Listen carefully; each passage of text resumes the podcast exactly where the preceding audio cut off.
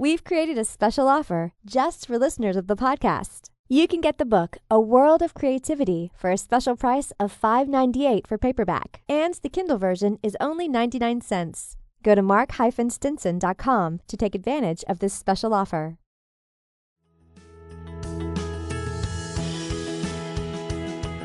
Tap into your most original thinking, organize your ideas, and create the opportunities to launch your creative work.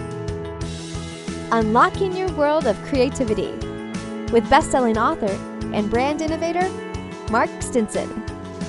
Welcome back, friends, to our podcast, Unlocking Your World of Creativity. And when we think of a world of creativity, Bob Dylan certainly helps define creativity, not only as the songwriter and what he's often called the voice of a generation, but also in his willingness to explore new ideas and new styles and new mediums, and of course capped off with a Nobel Prize in Literature. But we're going to talk about Bob Dylan today in a couple of different ways. We'll talk about the book he wrote, The Philosophy of Modern Song, and the biography that was written about him, Folk Music: A Bob Dylan Biography in Seven Songs. I'm just so glad to be joined with a rock biographer and music reviewer, Jude Warne, to talk about Bob. Jude, welcome to the show. Glad to be here. Thanks for having me on. It's great to talk to you again. A couple of years back in the early days of our podcast, I had a chance to talk with Jude about the book she had just released, America, a biography of the band in conjunction with their 50th anniversary. And since then, she's done all sorts of great reviews on bands of all kinds. And you can never read enough. And especially when you're in that world, it's nice to just get different ideas about what you'd like to do, what you don't want to do, and just take advantage of all the great music writing that's going on out there at the same time. Focusing then on Bob Dylan, why don't we start with his book, The Philosophy of Modern Song. This is quite a book. First, you even start with the price tag. It's $45. It's thick. It's page after page of stories about songs. But I was even struck by, hey, there's not much liner notes here. There's not much of an introduction. There's no introduction, really. What is this book going to be about? How is it structured? Why did he write it? He literally just jumps into it, doesn't he? Yeah, he keeps the mystery alive consistently. If you look at his whole career right through this book, there's always an element of this elusive quality, which is very captivating and goes nicely in conjunction with his incredible body work. But you're right, this book goes right alongside that theme. And it also highlighted for me a lot of the songwriters and songs that he touches on. He brings out their mystery or the mystery going on with the characters in each of the songs he talks about. So there's the theme really is consistent, in my opinion, throughout the whole book. It's exciting. And the mystery is a nice word, because how many people have tried to interpret a Bob Dylan song? And it's like, how much meaning could we infuse in it? But often to look at it the other way and say, how does somebody like Bob Dylan interpret other people's songs? And what would he see in Johnny Taylor or Pete Townshend or Willie Nelson, all the songs that he's profiling? Isn't it interesting to have an insight into his philosophy towards their music? It is. And it really reminded me and tuned me into how into characters he is, the characters in his own songs and then in the songs he discusses here. He's really able to, he does touch now and then on different artists' lives in this book. He really goes right into the songs and reminds us and reminds readers of the writerly quality of these different musicians, and separates the songs from the musicians too, and makes it part of this ongoing story canon, like of the universe, which is how I like to see a lot of his work too. They're removed from the self, which makes them more relatable. So that was interesting to note while I was reading this. Yes. And I love all sorts of books that kind of dissected the music and told the story behind the songs. And I like all kinds of those books. But this is different in that it's his interpretation of what's behind the song. I don't know that it's always the songwriter who's telling the story. That's a good point. He riffs a lot on different elements of each song and takes them down these different corridors and roads. And it's very interesting, almost in a way creating this new song in the process or new story attached to the song that builds upon what's there, but it just speaks further to his writerly incredible talent and insight that he has, and also the openness, I think, with which he views characters and songs, the possibilities that are there. It opened up my mind further to that. And I was thinking about, as a writer, you might have also appreciated that he has this second person. You are in the song. You become this character. You, and he says you a lot.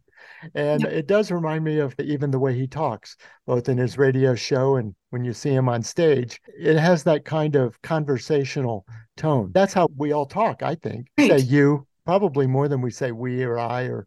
Yeah, and it goes against what's taught largely in academia, at least in my experience of trying your best. I'm using you also, but trying one's best, use the third person, that removes voice, theoretically granting you more authority on the subject or something, less personal involvement. Meanwhile, everything's personal anyway. But I like that he breaks through that, as happens a lot in popular song. I think Joni Mitchell spoke about that when she heard some of Bob's stuff immediately, how she liked the second person direct address that he used. And it does make it, or monologue in a play, it just makes it more powerful a lot. And as a follower and a reviewer of music of all generations, clearly Bob is one of these. I think he's one of the only artists, or the first artist maybe, to hit the Billboard charts in every decade since the 60s.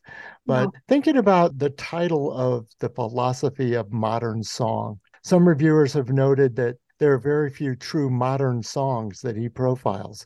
There's a lot of Waylon Jennings and Willie Nelson and Bobby Darin, and like maybe the Eagles and Cher come up to date. But some of these are literally from the 40s and 50s. I noticed the thread there. Why do you think he's talking about modern song? One of the elements that struck me reading this too, and noting that, as you say, a lot of the musicians are from the earliest days of rock and roll and into early country, it reminded me of how that's a lot of the artists were artists that he liked or was influenced by when he was a young, very young child. The first modern, theoretically modern music he was exposed to, a lot of it, before rock really took off as the 60s went on, and folk music and all that. So that's what kept hitting me while reading this. Once in a while, I'm like, oh, interesting he chose that older song. Like you said, Waylon Jennings is great, but it hits you off guard while you're going through the book, but ultimately it does make perfect sense. And I like how he did not try to be objective in any way or try to cover a certain amount of different artists of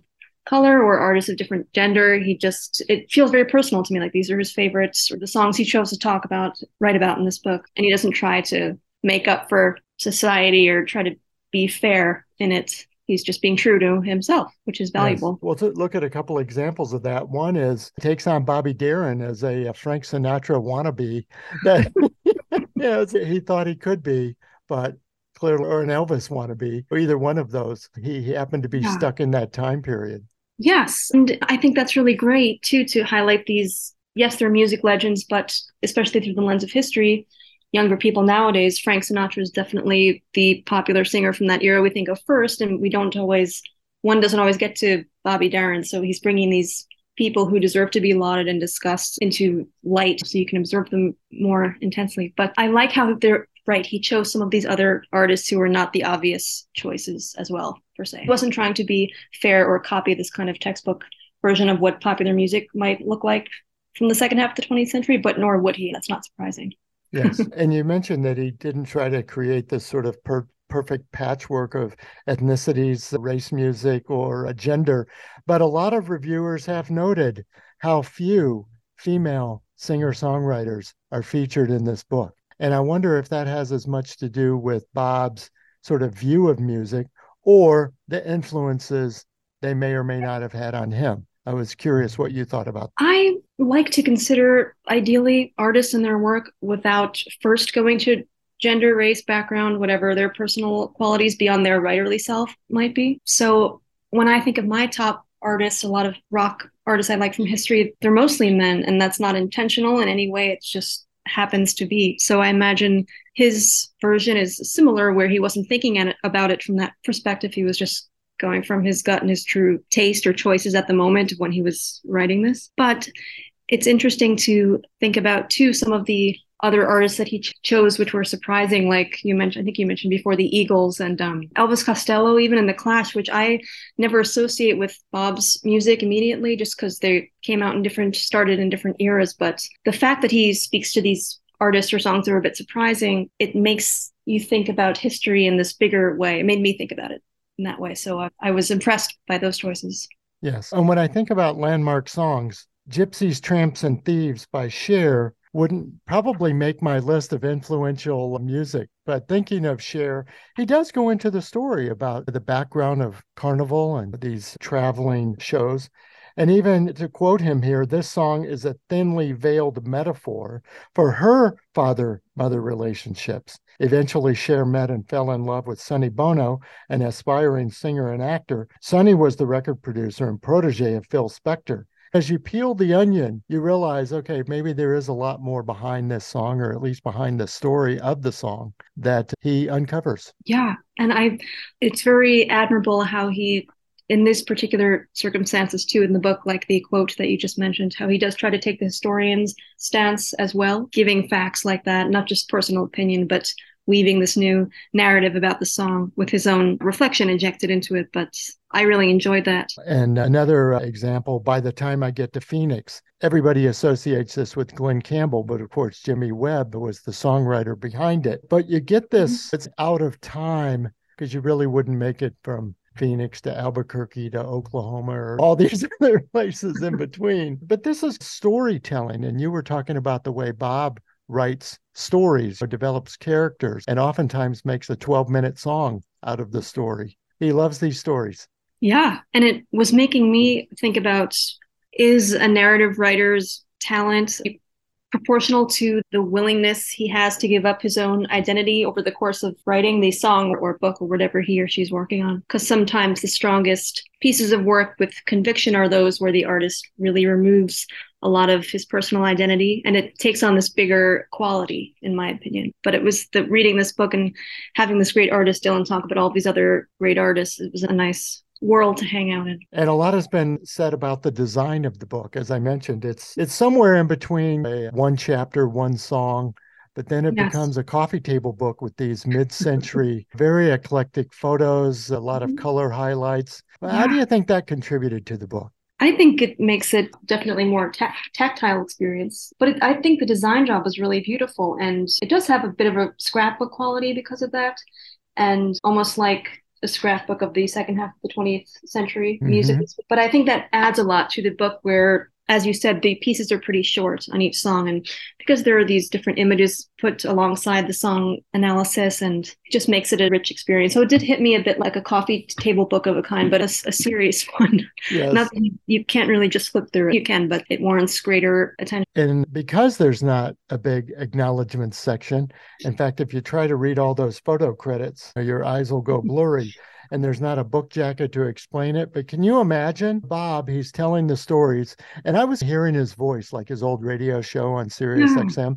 Can you imagine him? Now he's got the manuscript and he's going through these photos. Can you see him at the kitchen table with scrapbook quality? I'm trying to picture how this, I don't know if you have any insight on how it was really put together, but I'm having this out-of-body experience trying to watch this book being put together with Bob's hand.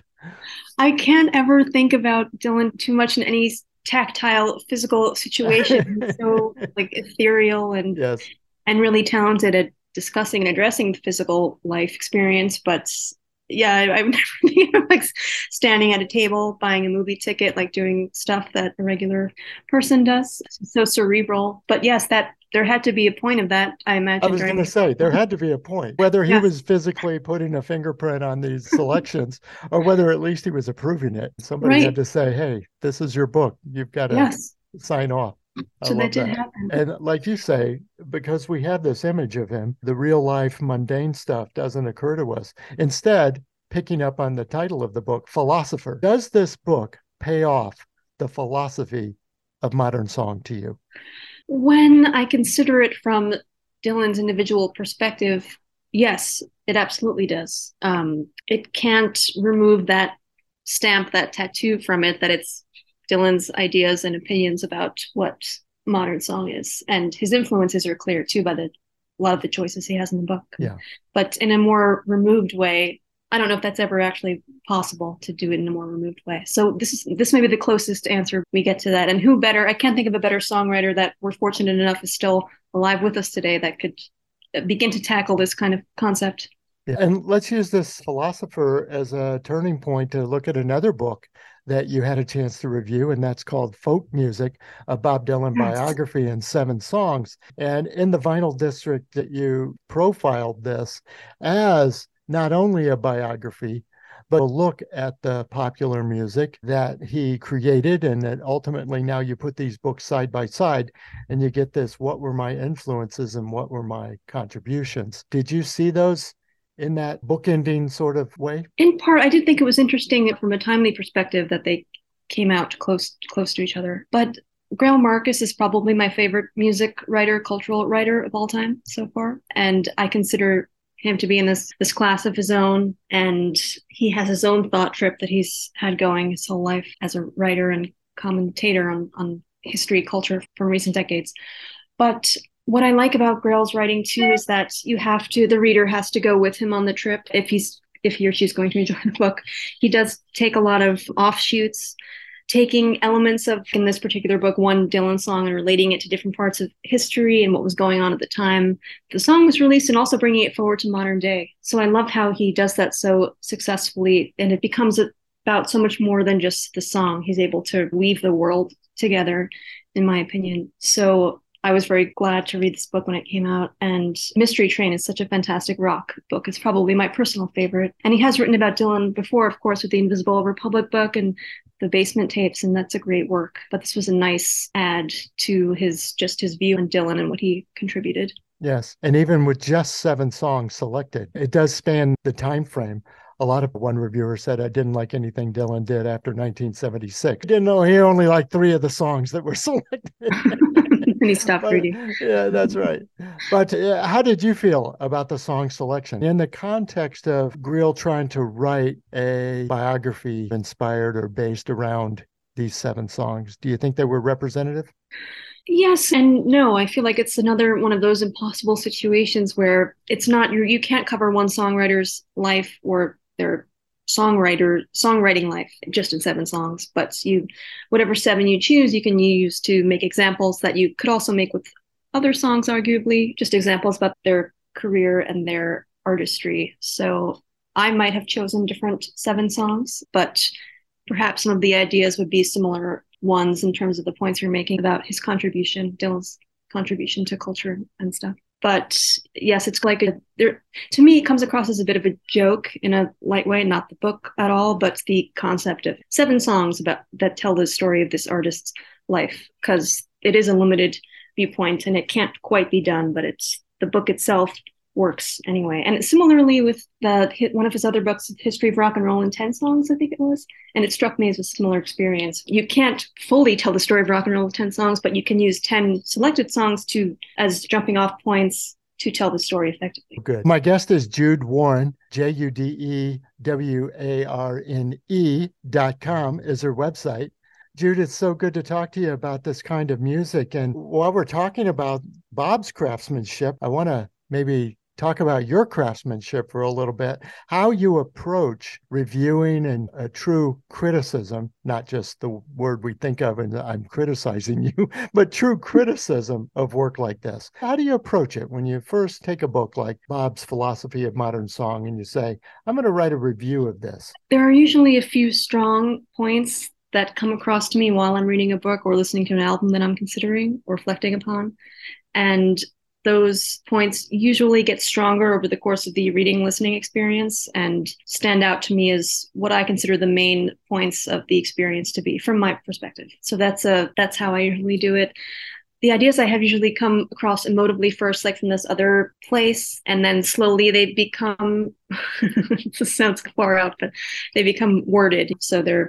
But because they have emotional quality, they catch my attention, and I pay attention to those ideas or the beginnings of ideas as I could try to finish the work. Oh, that's good. And listeners to the podcast, since we're an audio platform, they may not see the generational gap between us, Jude, but you are not the aging baby boomer reviewing and remembering where were you when you heard the album or what were you doing when Creedence was on the charts. So you're looking at this from an interesting point of view, and I'm curious if that gives you some different view, or I'll even say objectivity to the music, because it's not connected to some emotional memory or event in your life, but rather the music or the book itself. Yes, I would say absolutely. And that's part of what I like about it as a writer and reflector, thinking about something that's kind of, you can think of it as complete, an album that came out in 76 or whatever, even though I think that every work, if it's being reflected upon now, it's not quite done. It's still happening in some way. But I like the theoretical finality from one end about an album that is done, has come out already, because I feel like I have the full grasp of what it was intended to be or what it remains to be now. So it feels like a more comforting subject to tackle from my view. That's how I think about it. Yeah. And certainly with the renewed vinyl, giving a lot of artists a chance to reissue, update, remaster, and put the vinyl out again to maybe give it a listen in a fresh world. Yes, I think so. And just the power of vinyl sonically and how different it is from so many preferred listening methods nowadays, especially with younger generations, is digital listening, Spotify, or just downloading albums on your phone or iPad or something. So it's such a nice stark contrast. But I think a lot of younger people are into both, which I admire, and I am too. And so let's turn the page to what we're looking forward to. Are you working on any new reviews, or what new music are you listening to that you're interested in? I listen to so much older music, and I mine Spotify a lot. I really enjoy instrumental albums lately from the 70s that seem like these underground funk releases or weird offshoots of soundtracks, foreign soundtracks. There's so much going on there for me as a listener, and it's new to me. So I like when something, even though it's older music, came out a time ago, it sounds new to me. In terms of any newer music, I've liked Andy Schaaf's work a lot. He had a couple of really great albums that came out recently and one coming out this year. His writing is really great. I love songwriters, and his songwriting is very satisfying. For the Neon Skyline album is a great concept record worth checking out. There's a Paul Simon element going on, continued storyline throughout the album. It's great. And your Instagram is awesome to remind of some songs and tracks that you wouldn't normally listen to otherwise. It's like, here's what's on your stereo today. Yes, it's good stuff. Enjoy that. It's like one of my dream jobs is to be a DJ somewhere in this imagined rock club that probably doesn't exist anymore, where I get to choose different songs to put on. So I make a lot of playlists, like a lot of music fans. Now it'll be time to create that club. I can't wait to continue to talk to you. Let's keep this dialogue going and check in every now and then on whether it's new books or new albums. You've got a great platform in the Vinyl District and in other places you've been placing your reviews, but I'd love to share these insights and your viewpoints with the listeners. So let's stay in touch. That would be great. Thank you so much. Anything new projects? Yes, I am working on a new book. I'm very excited about it. It's about a 70s rock artist who is still around today and made wonderful records in the 80s and forward also, but a lot of his prime music releases were during that era. So it should be announced soon with when it will be released and title and all that exciting stuff. I look forward to that. It should be coming out the end of next year, fall 2024. Awesome. Keep the listeners informed. We'll put all those connections in the show notes so that we can follow you and stay in touch with your work. Great. That's so kind. Thank you so much. Yeah, you bet. Jude, thanks for being on the show. It's been great talking to you, and I know we'll continue the conversation. Thanks for having me. Definitely. I look forward to it. Yeah. And listeners, come back again. We've stamped our creative passports in New York today, but we'll continue our around-the-world journeys talking to creative practitioners of all kinds.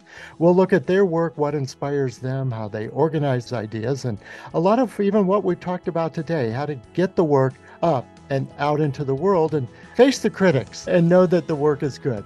Certainly Bob did that for many decades and continues to do that. So it's been great to focus on Bob as an artist today and Jude Warne and her insights on his work as we've had that in the conversation. So come back again next time and we'll continue to unlock your world of creativity. Bye for now. Unlocking Your World of Creativity with best-selling author and brand innovator, Mark Stinson. This program was produced by BSB Media, creators of IntelliKey Leadership Stories, Unlocking Your World of Creativity, and ThePeaceroom.love.